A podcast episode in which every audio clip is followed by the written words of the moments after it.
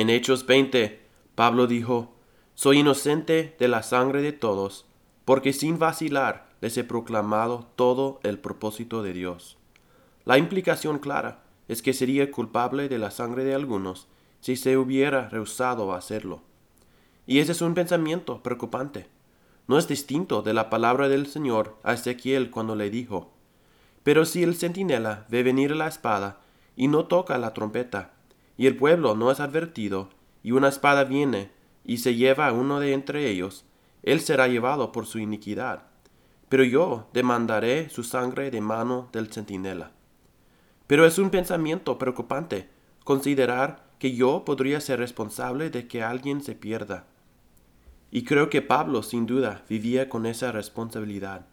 En otra parte del otro libro, Pablo dijo, Sin embargo, cuando predico el Evangelio, no tengo de qué enorgullecerme, ya que estoy bajo la obligación de hacerlo. Ay de mí si no predico el Evangelio.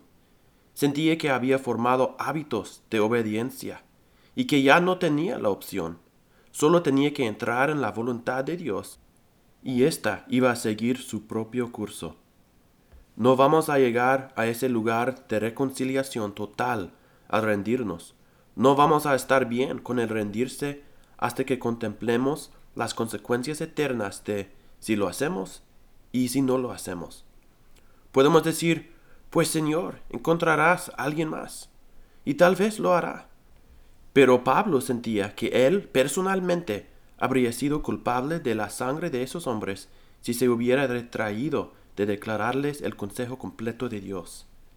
Segundo Timoteo 4.2 dice, Predica la palabra, insiste a tiempo y fuera de tiempo, amonesta, reprende, exhorta con mucha paciencia e instrucción. Pero la Biblia ampliada dice, mantenga su sentido de urgencia, Permanezca atento, manténgase listo y preparado. Mantenga su sentido de urgencia. Esa palabra urgencia está muy relacionada con lo que vamos a compartir. Hay dos tipos de la autoridad.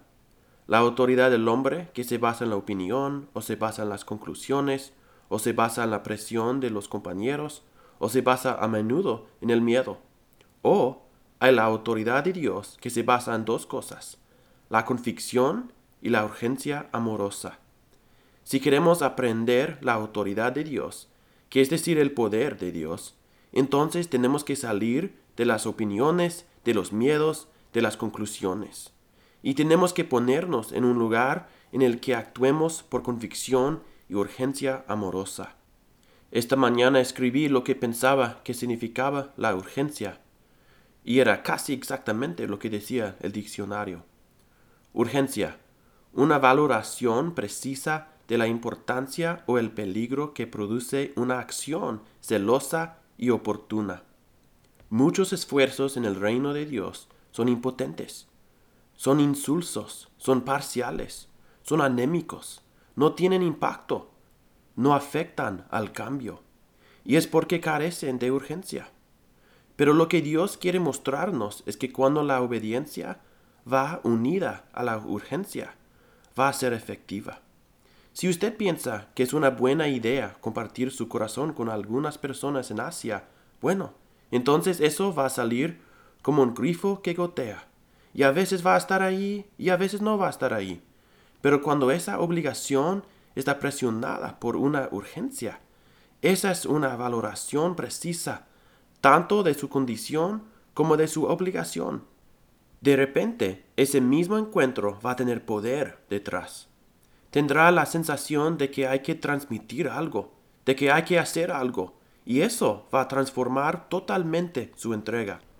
Hay una verdad que ya conocemos de forma abstracta. Muchos de nosotros la conocemos de forma concreta e inmediata, pero hay una urgencia que siento de que la entendamos hoy. No siento que sea una opción. No es una opción para usted conseguirlo y no es una opción que yo lo comparta. Tengo que hacerlo. Estoy obligado. Soy culpable si no lo hago. Sus fracasos son culpa mía si no soy eficaz en ello. Así me siento. Podemos ver la urgencia y la autoridad de la urgencia en el trato de un padre a su hijo. A menudo un niño vendrá y dirá algo presuntuoso, y un padre sabrá que está mal, y se arrastrará un poco para corregir a ese niño. Pero no se siente mucho el corazón en ello, no siente mucha indignación o emoción en ello. Pero entonces, imagínese que ese niño entra, el mismo niño y el mismo padre, y está como dando vueltas perezosamente a unas llaves en sus manos, y mirando en torno a los enchufes de la pared. Pone una llave hacia adelante y empieza a dirigirse hacia allí. Tal vez el padre está ocupado, tal vez esté dando toquecitos en su iPad, tal vez el padre está charlando por teléfono, tal vez el padre está removiendo salsa de espaguetis o salsa de crema que está a punto de quemarse. Pero no hay nada en todo el mundo que vaya a detener a ese padre. Se va a activar de inmediato va a ser instantáneo, va a ser muy claro y decisivo a la hora de rescatar a ese niño del peligro hacia el que se está avanzando despreocupadamente. La única diferencia es que el padre no cree en el peligro de la mala actitud, pero puede reconocer el peligro del encuentro con el enchufe. Estoy tratando de ser un poco evasivo porque tenemos pequeños escuchando. ¿Ven la diferencia? La urgencia por un lado a las conclusiones por el otro, lo mismo se puede ilustrar con la convicción con los padres. Habrá ciertos asuntos que alcancen el nivel de convicción y van a activar toda su persuasión cuando sepan que el futuro de su hijo está en juego. Para los padres del mundo puede tratarse de abandonar la universidad, puede tratarse de abandonar un equipo deportivo. Para los padres del reino, ojalá que se trate de cosas mejores, tal vez errores agregados, tal vez despilfarrar o desperdiciar su vida. Pero los padres en algún momento van a tener algún tipo de sentimiento de indignación unido a la convicción. Y van a hablar de una manera. Hijo, no puedes hacer eso. Cariño, eso va a destrozar tu vida. El problema son todas las áreas en nuestras vidas donde operamos sin convicción y sin urgencia. Yo diría que si pudiéramos identificar esas áreas y deshacernos de ellas, nos convertiríamos en personas de fe, nos convertiríamos en personas de consecuencia, empezaríamos a afectar al cambio que deseamos en nuestras vidas. En el sentido más amplio, estamos involucrados en una competencia entre Dios y el diablo, un tira y afloja cósmico. Y en el centro de ese conflicto se encuentra qué tipo de autoridad va a gobernar la tierra. ¿La autoridad de la paternidad de Dios o la autoridad de la coacción y la fuerza bruta? Y lo triste es que el diablo no ofrece coerción y fuerza bruta. Él ofrece libertad y autonomía, pero en realidad es solo para seducir a la gente a la coerción de la fuerza bruta. Cuando Satanás vino al jardín, no dijo, Hola chicos, Quiero mantenerles en la esclavitud toda su vida a través del miedo a la muerte. ¿Por qué no le dan un mordisco? ¿Es eso lo que dijo? Hola chicos, encantado de conocerles. Soy el rey del terror. Soy el monarca de los hijos del orgullo. Soy esa cabra en el infierno que siempre se está agrandando. ¿Es eso lo que dijo? No. Todas esas cosas son las que le llama la Biblia, pero no dijo nada sobre sí mismo solo asumió el papel de cuestionar la autoridad, haciendo que se cuestionaran si podían confiar en Dios, si podían confiar en los demás. Y entonces se limitó a lanzar algunos caminos hacia la libertad, caminos hacia el empoderamiento, hacia la sabiduría y la iluminación. Y como muchos pavos le siguieron, nosotros le seguimos, yo lo sigo, todos lo hacemos. En otras palabras, nunca nos vende la esclavitud en el nombre de la esclavitud. Nos vende la esclavitud en nombre de la libertad. ¿No es eso lo que dice Pedro sobre los que están esclavizados por la corrupción? ¿Cómo dice que los seducen? Prometiéndoles la libertad mientras ellos mismos son esclavos de la corrupción. Así que la mayor esclavitud que el mundo ha conocido viene en nombre de la libertad. Es una paradoja que Pablo nos dice que la era del anticristo se va a definir por una especie de liberación, una especie de desprendimiento. ¿No está de acuerdo en que el anticristo tiene que ser el maxísimo paradigma de la tiranía? ¿No será el anticristo la máxima expresión del totalitarismo y la tiranía? Y sin embargo, Pablo nos dice que ni siquiera va a aparecer hasta que se quiten los obstáculos y llegue una liberación. Así que siempre va a existir esta paradoja que los despistados nunca disciernen, en la que la esclavitud se ofrece en nombre de la libertad, y una parte ofrece sumisión abiertamente, transparentemente dice, solo tiene que someterse tiene una naturaleza equivocada en su interior y necesita someterse al amor de Dios como paternidad. Y el otro dice, oh no, no es necesario someterse. Usted necesita ser libre. Y lo dice para esclavizarle. Pero el reino fracasa o tiene éxito sobre la base de la paternidad. Así es como funciona el reino. No tenemos un gobierno, no tenemos un ejército, no tenemos una burocracia. No tenemos nada que haga que un gobierno sea un gobierno en este mundo. Ahora el Señor es el Espíritu. Y tenemos la verdad y nos tenemos unos a otros. Tenemos amor, tenemos responsabilidad, tenemos la compulsión de la verdad y el amor. Eso es todo, es todo. No puede abandonar los requisitos del gobierno de los Estados Unidos, pero sí puede abandonar esto puede decidir no volver a pasar por estas puertas. Y le extrañaremos. Podemos llorar por usted, pero no podemos detenerle.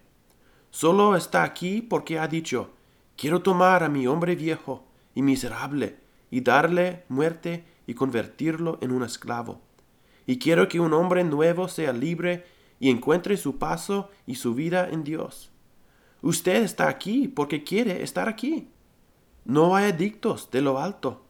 Podemos repartir recomendaciones y pautas, pero al final del día va a hacer lo que va a hacer.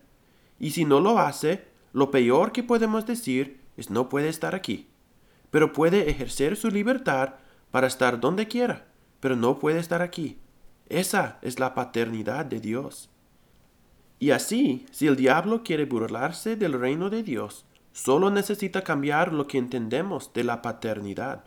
Solo necesita burlarse de la paternidad, oscurecer la paternidad, destruir la paternidad. ¿Cuántos de ustedes han escuchado la presentación que he dado los dos últimos años de la feria sobre una ciudad sobre una colina? Deben escuchar las estadísticas al menos. El denominador común entre la miseria en nuestra cultura entre todo tipo de miseria disfuncional, especialmente la juvenil, en nuestra cultura, el denominador común es la ausencia de paternidad. Si no tiene un padre en su vida, tiene nueve veces más probabilidades de abandonar la escuela. Tiene diez veces más probabilidades de ser encarcelado cuando es joven. Tiene veinte veces más probabilidades de abusar de las drogas, de usar un cuchillo en una pelea. Las estadísticas son espantosas. Morir de forma violenta. Nueve décimas partes de esos jóvenes que están en instituciones por adicción son de hogares sin padre. Nueve décimas partes. ¿Y eso qué nos dice? Que el diablo odia la paternidad. Eso es lo que nos dice. Y si ama el mundo y las adulaciones del mundo, entonces no va a ser un padre. No va a ser capaz de encontrar ese amor a Dios que le obligue a actuar con convicción y urgencia en el ámbito en el que Dios le ha hecho responsable. Hay dos tipos de paternidad, más que eso, pero hablemos de dos tipos. Una conecta con el corazón de la persona que está bajo su cuidado, y es una conexión emocional, es una conexión espiritual. Y la otra trata a la persona bajo su cuidado de manera más parecida a un animal como un perro. Se limite a observar el comportamiento de la persona bajo su cuidado. Y el uno está interesado en mantener una relación y está muy atento a lo que facilita o interrumpe la promesa de la relación. Y el otro está muy interesado o solo está interesado en el comportamiento conformista. El primero está atento al comportamiento porque lo ve como una lente para ver las consecuencias de la actitud. El otro se contenta con el comportamiento conformista. Los padres que dirigen y disipulan a sus hijos por el conformismo del comportamiento nunca sentirán lo que sentía Eliseo cuando su siervo, en el papel de hijo, salió y persiguió a Naamán y desobedeció a su amo. Recuerdan que cuando regresó, Eliseo le preguntó, ¿Dónde has estado? Oh, tu siervo no ha ido a ninguna parte. ¿Y qué le dijo Eliseo? ¿No iba contigo mi corazón cuando el hombre se volvió de su carro para encontrarte? Así que este es un cierto tipo de paternidad. Está conectado con el Espíritu. Siente algo por este muchacho que es más profundo que el mero afecto humano, que es más profundo que la exigencia de mantener un comportamiento conformista. Este hombre está de alguna manera invisiblemente atado a este joven, y el joven es incapaz de ir a ciertos lugares o inclinarse en ciertas direcciones sin que su padre sienta algo. Hermanos y hermanas, esto es como el reino de Dios se parece en su nivel básico de punto inicial. Se parece a las conexiones entre hijos y padres, donde hay un sentimiento entre ellos. Ahora puede empezar a compadecerse de sí mismo en este momento y decir, yo no tuve un padre así. Y entonces tendría que recordarle que los mejores padres en nuestra experiencia vinieron de hogares sin padre. El hermano Howard viene de un hogar sin padre. El hermano Blair venía de un hogar sin padre. No, si usted ha venido de un hogar sin padre, de un padre ausente o sin padre en absoluto, entonces Dios acaba de poner un aprecio añadido y un respeto y conciencia agudos en su corazón para que usted reconozca al Padre de los Padres, al Padre de las luces y para que lo siga. Él es un Padre para los sin Padre. Es una coincidencia que si usted mira a algunos de los hombres líderes de esta iglesia que han defendido la paternidad más que nadie, ¿es una coincidencia que vienen de familias rotas? No, no lo es, no. Ese quebrantamiento podría haber traído autocompasión, pero en su lugar trajo aprecio, trajo un hambre, trajo una insatisfacción por cualquier cosa que no fuera el diseño y el camino de Dios. En resumen, dio lugar a un milagro. Mi padre llevó el dolor del suicidio de su padre con él hasta la tumba. ¿Pero le convirtió en alguien incapaz de ser padre? No, no lo hizo. ¿Por qué? ¿Por qué? Porque sabía de dónde procedía toda paternidad. Me arrodillo delante del Padre, de quien recibe nombre toda familia en el cielo y en la tierra. Y eso es lo que tenemos que hacer hoy. Tenemos que decir, Dios, quiero entrar en mi lugar en el reino. Quiero entender lo que significa ser un padre y recibir la paternidad de Dios. No hay nada que podemos hacer para cambiar la iglesia más rápido. Cada gran ruptura en la iglesia es una ruptura de la paternidad. No estamos diciendo que no hay problemas. Estamos diciendo que la solución es la paternidad de Dios. Y esa solución puede ser dolorosa, puede ser agradable, pero siempre vendrá de la paternidad. Nuestra palabra para padre tiene raíces en dos idiomas diferentes. Una es el latín y la otra es el antiguo hebreo arameo. Y la palabra latina para padre es pater. ¿Y qué es pater? ¿Cuál es su raíz? ¿Qué otra palabra obtenemos de esa misma palabra? Patrón. Y si vamos al hebreo antiguo, arameo es Abba, o procede de Abu. ¿Y qué significa Abu? Tomar una decisión. Así que las palabras más antiguas para padre, pater o abu, significan, por un lado, el que da el patrón, y por otro, el que toma decisiones. En el corazón del reino de Dios está la paternidad. Y en el corazón de la paternidad están los patrones y las decisiones. Si usted es alguien que odia las decisiones, por favor venga al arrepentimiento. Si usted es alguien que quiere eludir la decisión en otra persona, Dios le invita a venir al arrepentimiento por su espíritu infantil de mujer. Si usted es alguien que actúa solo con la cabeza y no con el corazón, Dios quiere que empiece a manejar la relación y no solo el comportamiento. Usted ve a los padres y madres que manejan meramente por el comportamiento. Ellos crean manipuladores, crean hipócritas. Le dicen al niño, solo mantén las apariencias correctas conmigo. Pero un padre que quiere profundizar y discernir en el espíritu lo que hay detrás de los comentarios que indican actitudes, ese padre está diciendo al niño, Dios mira al corazón. Así que cuando usted piensa en términos de lo que puede tolerar de Juanito, está perdiendo completamente el punto. Cuando habla en términos de lo que no le molesta, está perdiendo completamente el punto. El diablo quiere hacer de Juanito el esclavo, el impotente esclavo de su naturaleza carnal. Quiere que Juanito sea el esclavo de su ira en el futuro y que sea violento, Quiere que Juanito sea el esclavo de su avaricia y codicia y sea competitivo. Quiere que Juanito sea el esclavo temoroso de las opiniones de otras personas y se conforme con los patrones de este mundo. Eso es lo que quiere el diablo. Quiere que seamos esclavos de nuestra naturaleza carnal. Y la tarea de un padre es establecer un precedente con un niño pequeño hasta la adolescencia que sepa que gracias a la paternidad, gracias a mamá y papá, no tiene que ser el esclavo de sus peores instintos más fuertes. ¿Cómo describe Judas a alguien que vive según sus impulsos? Dice que son como animales irracionales. Lo que entienden por instinto es precisamente lo que los corrompe.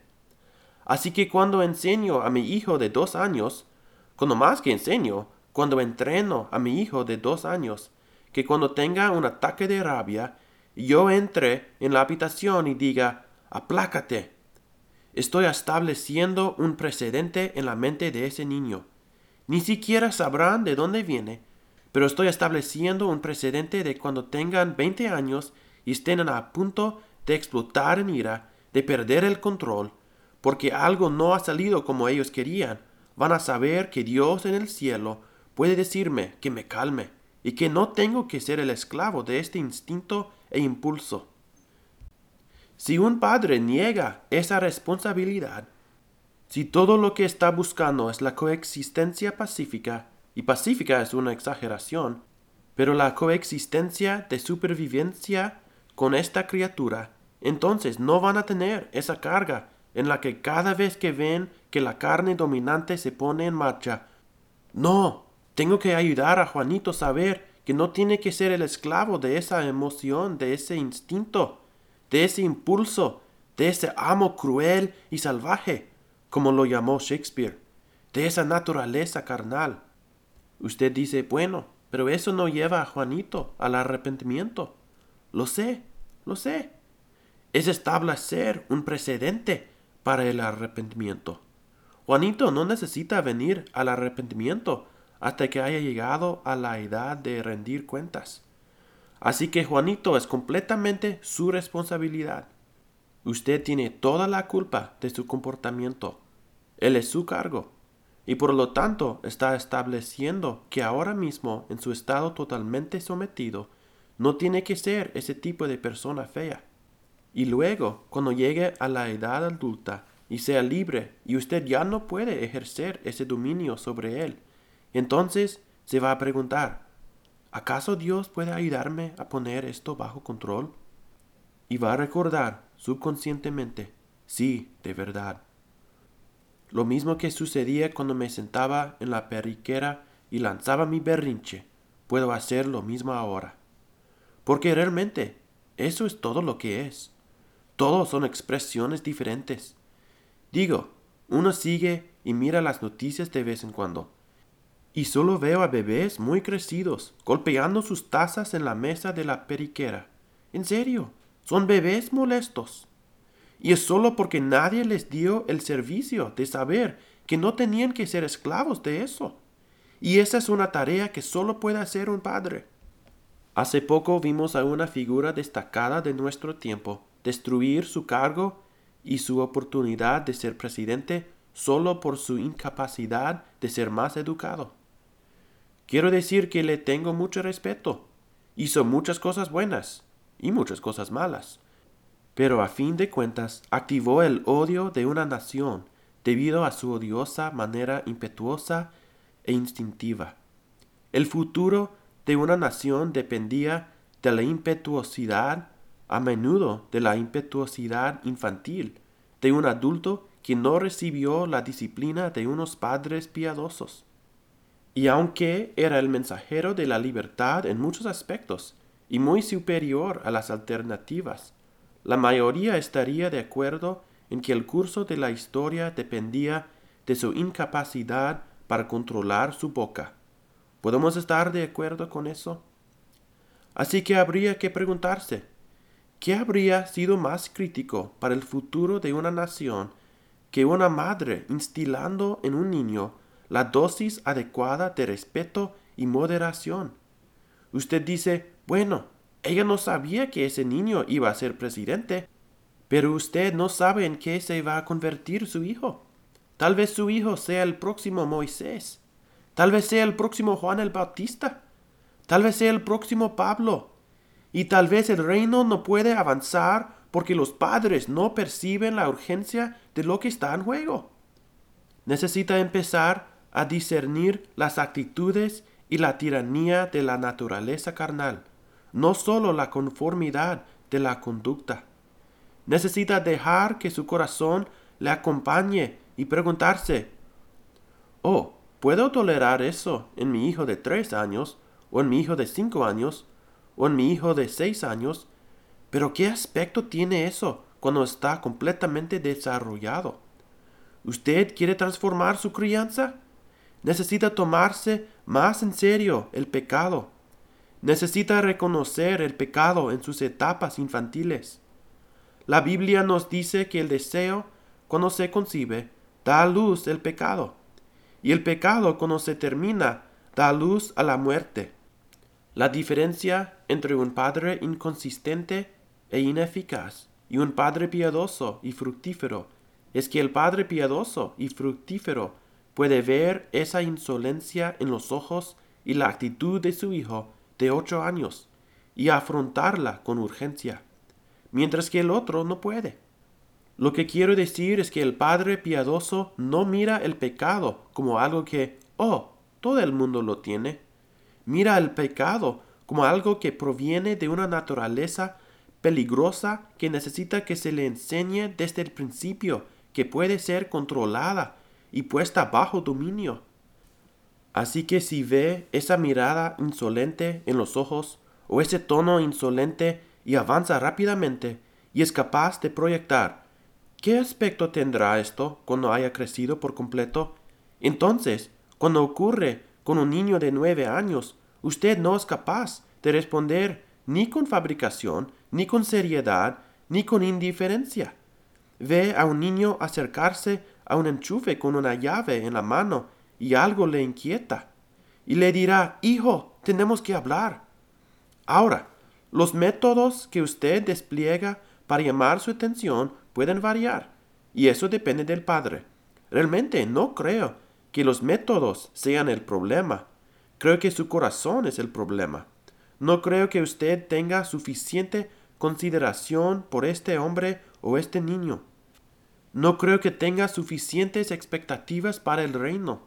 Y no creo que tenga suficiente amor y consideración por su alma.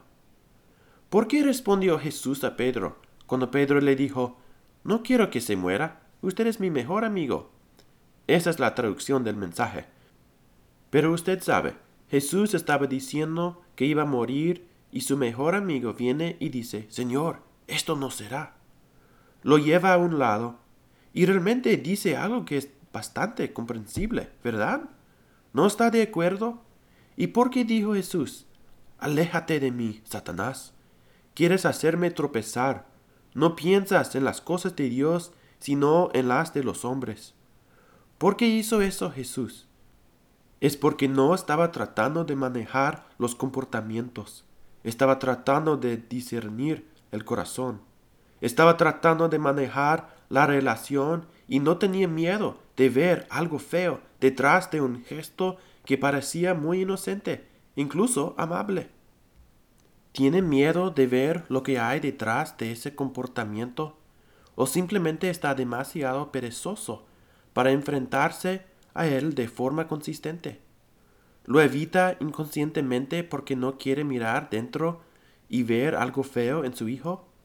Pues tengo una noticia. Hay algo feo dentro de cada uno de nosotros. Y puede esperar hasta que eso haya crecido por completo para tratar de afrontarlo o puede afrontarlo ahora y establecer un precedente.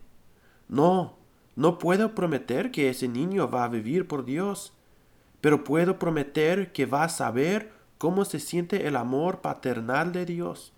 Y puedo prometer que esa es su mejor oportunidad de confiar en el Señor Jesús cuando llegue el momento del arrepentimiento. Creo que mi padre a menudo trataba con nuestros problemas en forma de actitud, así que nunca tuvo que tratar con los comportamientos explosivos. No tenía miedo de ver al diablo en nuestros comentarios inocuos. Sentía que era su deber. Y lo era, porque el deber de un padre es dejar que su corazón vaya con Gazi y evitar que se destruya. Ahora alguien dirá, ¿y el amor? Bueno, eso se presupone. No se puede tener una paternidad que no se defina como amor. Estoy describiendo la parte dura del amor, pero se supone que hay mucho cariño, hay tanto cariño, hay tanta risa y ternura y momentos compartidos e historias y charlas y paseos y vida. Solo estoy enfocando en la parte que creo que a todos los padres amorosos es difícil, si es que son como yo. Pero si no tiene el amor, si no tiene el afecto, si no tiene el cariño? Oh, Dios mío, ¿acaso está salvo? No creo que lo sea. Así es como sabemos que hemos pasado de la muerte a la vida, porque amamos a los hermanos. Si ni siquiera puede amar a sus hijos, no sé en qué nivel de condenación se encuentra, pero necesita venir al arrepentimiento. No estoy bromeando. Necesita meterse en oración e ir hablar con alguien y decir, algo está miserable, trágica y espantosamente mal en mí. No tengo amor en mi corazón por mi familia. ¿Ha caído usted en la categoría de estar más allá del afecto natural, que es una categoría trágica? Pero Dios le dará ese amor si se humilla, porque la buena noticia es que el amor de Dios está derramado en nuestros corazones por el Espíritu Santo. Cuando acusó a la iglesia de Éfeso de haber perdido su primer amor, les dio el remedio. Dijo, por tanto, arrepiéntanse, como si la pérdida del amor pudiera arreglarse rompiendo su corazón y llegando al arrepentimiento por su fea naturaleza rebelde contra Dios y quitando eso del trono. Así que hay esperanza a pesar de todo. Pero mi énfasis hoy no está en el amor que debería ser evidente. Y si no lo es, tenemos que hablar. Pero mi énfasis no está tanto en el amor. Mi énfasis está en la dificultad, en la dura tarea que el amor le pide que realice. Dios dice que este niño tiene una insolencia. Este niño tiene un orgullo. Este niño tiene una obstinación, una terquedad. Este niño tiene una vanidad y todas estas cosas que el mundo está esperando para destruir. El corazón de este niño se va a romper. Sus esperanzas se van a desvanecer. Las relaciones se van a romper. El mundo va a ser increíblemente brutal con esta naturaleza, con esta naturaleza de Dios que este niño está tratando de cultivar dentro de sí mismo. Pero Dios ha puesto la tarea de controlar esa fealdad en manos de las dos personas que lo aman más que nadie en el mundo. Alguien más le quitará el resentimiento si no lo hace. Pero cuánto más duro será para el niño. Alguien más tratará con él. la inexorable palanca de los acontecimientos humanos le destrozará y le arrancará de sus ilusiones. Puede que ocurra en un asilo de ancianos, pero algún día se desilusionará por completo. ¿Será lo mismo que podría haber sido si lo hubieran hecho las personas que le querían más que a nadie en el mundo? ¿Qué padre hay que no disciplina a su hijo? En el corazón de la paternidad está la disposición a disciplinar, no por odio, sino por el amor, por decir a su hijo, Hijo, no puedes llevar eso al mundo. No solo va a dañar tu alma, sino que va a hacer tu camino muy difícil. Cualquiera que sea un padre en esta sala sabe de lo que estoy hablando. Pero el mundo odia ese tipo de expresión de autoridad. Se han burlado de ella. Le han encadenado. La han oscurecido. Han hecho que la gente se aterrorice de ella. Cuando es el único tipo de autoridad que no debería asustarnos. Cuando es el único tipo arraigado en el amor y totalmente voluntario. Así que tenemos que cambiar y tenemos que pedirle a Dios que nos muestre que no estamos entrenando para manejar su comportamiento. Estamos entrenando para romper su voluntariedad sin romper su espíritu, romper su obstinación y llevarlos a la sumisión a sus padres. Cuando un niño es todavía un adolescente, sus padres son como Dios para él. ¿Usted dice qué? Eso es exactamente lo que quería decir. En Mateo 19 dice, por causa de la tradición anulan ustedes la palabra de Dios. Y dice, Este pueblo me honra con los labios, pero su corazón está lejos de mí. Podemos estar de acuerdo en que Jesús está hablando de honrar y acercarse a Dios en esta ecuación. Y luego nos dice cómo lo honran con los labios, pero sin el corazón. Dice, porque Moisés dice que honres a tus padres y tú dejas que la gente se desentienda. ¿Ve que el Padre es como Dios para el Hijo? Cuando Dios estaba sacando a los niños de Egipto hacia Canaán, le dice a Aarón, Moisés será como Dios para ti. Hay un sentido en el que Aarón no pretendía que Moisés fuera un Dios, pero veía a Moisés como un canal de la gracia de Dios, de la guía e instrucción de Dios en su vida.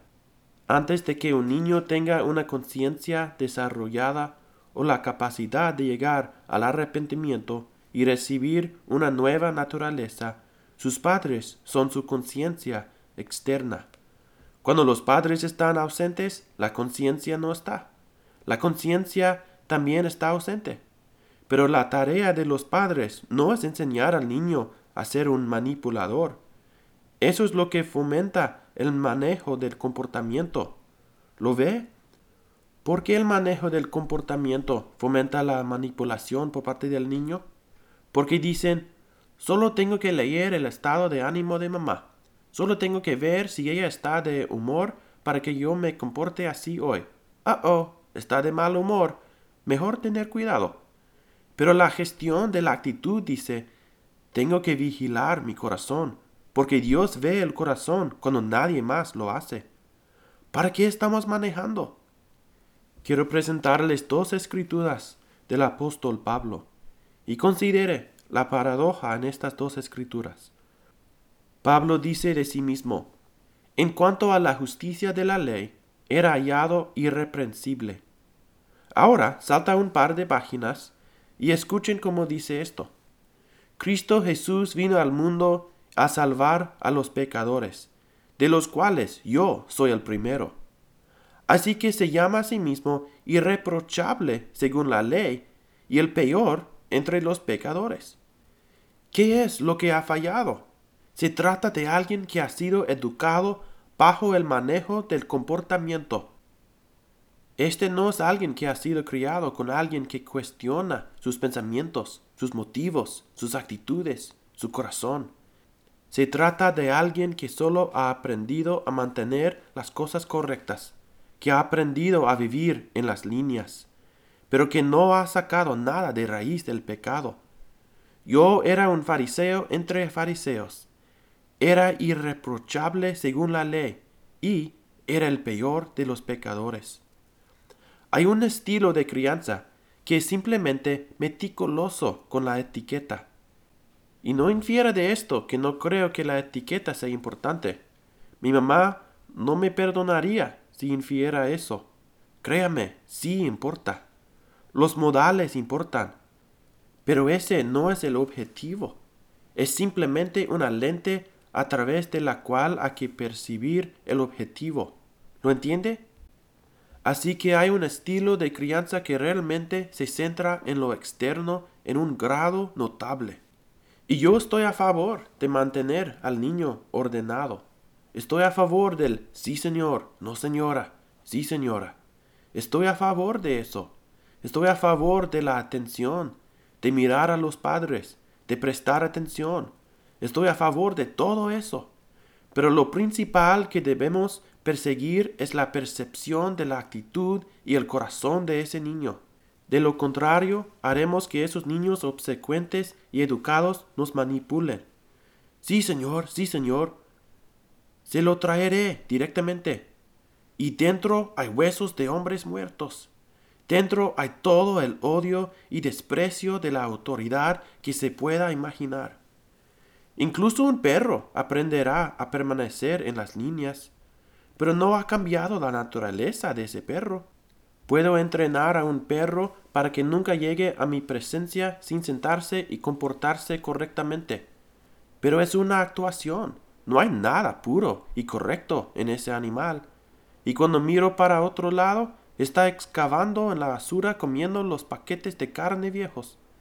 Eso es manejo del comportamiento y algunos padres nos contentamos con eso. El objetivo es encontrar la obstinación de la naturaleza carnal y someterla por completo a los padres. Los padres y los esposos y las madres vendrán y dirán, ¿Cómo puedo ministrar a los que están bajo mi cuidado? No lo siento. Ellos no lo sienten. ¿Cómo puedo ministrar a los que están bajo mi cuidado? Bueno, tiene que tener una imagen clara del plan de Dios, de su visión, y tiene que tener una imagen clara de la naturaleza letal del pecado, la naturaleza corrosiva del pecado. Y luego tiene que tener una evaluación precisa de dónde están las cosas. Y si tuviera esas tres cosas, algo cambiaría en su urgencia. Yo sentía urgencia cuando mis padres me ministraban. Sentía que habían percibido algo en mí que era peligroso para mi supervivencia, que amenazaba mi salvación. ¿Cree que Pedro sintió algo de urgencia por parte de Jesús? ¿Cree usted que Pedro sintió algo de urgencia por parte del Señor Jesús cuando se dio la vuelta y dijo, Aléjate de mí, Satanás? ¿Quieres hacerme tropezar? No piensas en las cosas de Dios, sino en las de los hombres. No se puede negar que Jesús tenía grandes esperanzas en este hombre. Solo unos versículos antes, Él acaba de darle las llaves del reino. Acaba de decir, bendito seas porque la carne y la sangre no te han revelado esto. Pero sus esperanzas eran tan altas y su amor era tan profundo que cuando Pedro empezó a vacilar de nuevo en ese desorden, ese fango de aspiraciones y pensamientos carnales, Jesús se asustó y se inquietó y no pudo contener esa reprimenda que liberó al hombre. Algunos de ustedes se enorgullecen de lo mecánicos que pueden ser y dicen que mantienen la calma.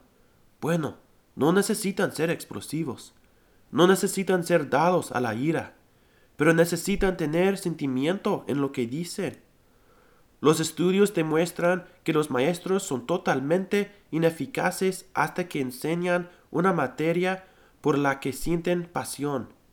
Espero no ser totalmente ineficaz hoy, porque me siento apasionado. No se puede sentir pasión por algo cuando dices, bueno, dice en el libro del carácter cristiano, vamos a ver. Ese es un recurso que debería equiparle. Eso debería informarle. Eso debería ser un patrón para usted, pero no es mecánico. Tiene que tener un sentido preciso de lo que Dios tiene en el futuro. Me pregunto qué estaba haciendo la madre de Juan Marcos cuando Pablo dijo, no puedo trabajar con este hombre. Algunos de ustedes, padres, no tienen la suficiente consideración por lo que Dios ha hecho de sus hijos. Solo somos unos mil doscientos en este lugar. Imaginan la magnitud del propósito al que estamos llamados. No quiero disipular a sus hijos con un discipulado infantil. Quiero disipular a los adultos. Pero algunos vienen y apenas han salido de los pañales espiritualmente y ya tienen edad para casarse. ¿Dónde está la carga? No estoy hablando de ser duro con alguien. Y que Dios le ayude si empieza a tratar de manejarlos para proteger su imagen. No se trata de su imagen. Se trata del propósito de Dios. Se trata de su alma eterna. Usted dice, bueno, no lo sé, no lo sé. No sé lo que pienso sobre esto. ¿Qué dice Proverbios? No corregir al hijo es no quererlo. Amarlo es disciplinarlo. Si observa algo letal en la mano de su hijo y se muestra indiferente y actúa tranquilo, calmado y sereno, es porque usted odia a esa persona. Si ve a un niño llevarse la estricnina a los labios, ¿seguirá manteniendo sus imágenes tan estupendas? Oh, cariño, prefiero que ¿Te diré algo? Mamá solo quiere que por favor, cariño, les des a mamá la estricnina. Oh, cualquier alma decente en el mundo sabría que usted es alguien sin amor. Pero si se lanzara al otro lado de la habitación y chillara y dijera No toques eso. Todo el mundo sabría exactamente lo que está pasando. Usted ama a ese niño más que a su imagen ridícula. Y cuando habla del pecado, Oh, cariño, eres dulce. Esto y otro. Por favor, no. Solo está proyectando su imagen. No, no puede ser duro. No puede estar enojado en la carne, pero puede transmitir convicción, si tiene la convicción en su alma. Y no clasifica a categorías completas, tipos de comportamiento como, oh, es solo ser un niño ¿Cómo ha servido eso a nuestra cultura? Esa mentalidad. ¿Estamos muy contentos con el lugar al que nos ha llevado esa mentalidad? Yo no. Creo que es atroz. Pero ¿qué dice la Biblia? No rehuses corregir al muchacho, porque si lo castigas con vara, no morirá. Lo castigarás con vara y librarás su alma del Seol o del infierno. ¿La Biblia está enseñando la justificación por palazos? ¿Está enseñando la redención por la paliza?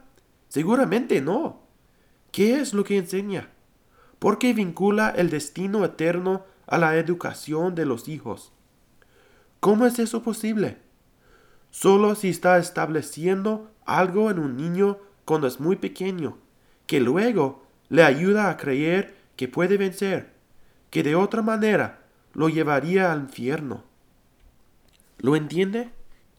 Y no estoy aquí para promover un método de entrenamiento de niños sobre el otro. No necesito hacerlo porque todos ustedes tienen una Biblia. Simplemente estoy observando lo raro, que es que la Biblia diría algo así. ¿Qué indica eso? Indica que los padres tienen que actuar con una visión hacia la eternidad. También indica que los padres que no se atreven a ser eficaces en su disciplina han perdido su visión de la eternidad. Así que nuestra oración y nuestro compromiso de hoy, a lo largo de este año, es que recibamos y demos la paternidad de Dios, que es ante todo el amor de Dios, pero también es la autoridad de Dios.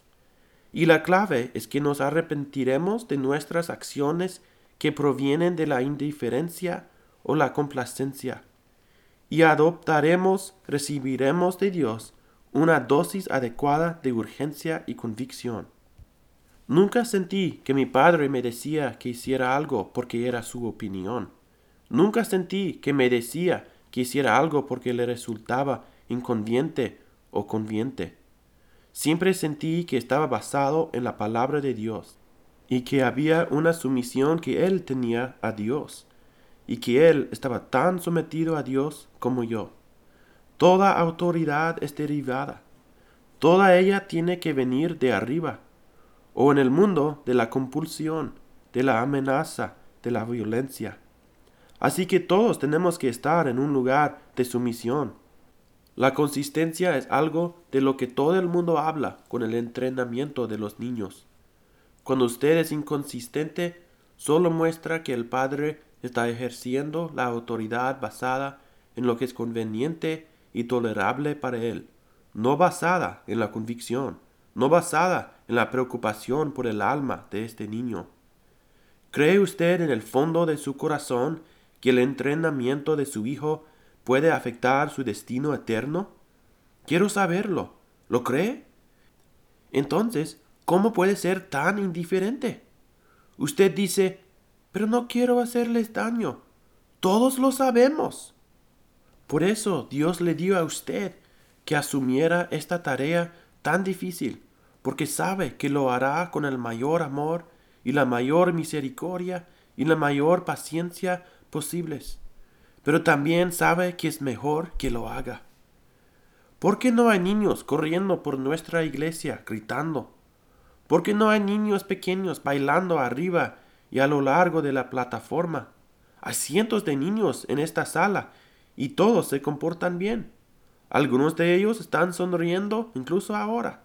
Estamos orgullosos de ellos y aún más de sus padres. Pero esto no acaba aquí. Los padres estupendos de niños pequeños a menudo no son padres estupendos de adolescentes. Y los padres estupendos de adolescentes a veces son padres terribles de muchachos que acercan a la edad de ser adulto. Tenemos que pasar de solo entrenar, ayudarles a ver su naturaleza carnal y a retenerla, para luego ayudarles a llegar al arrepentimiento y a caminar en él. Pero tenemos que mantener una visión eterna hasta el final, porque somos parte de un reino eterno y tenemos una gran obra para cumplir. Podemos considerar en oración, hermanos y hermanas, cómo vamos a cambiar nuestra crianza y paternidad en 2022. Es la cosa más importante que podemos hacer. No hay nada que tenga una mayor ramificación en toda nuestra iglesia y nuestro propósito. Ni siquiera sabemos las puertas que están esperando abrirse hasta que podamos prepararnos. Gente, prepárense. Hay una puerta ya abierta, muchas puertas quiero pasar por ellas de forma fructífera.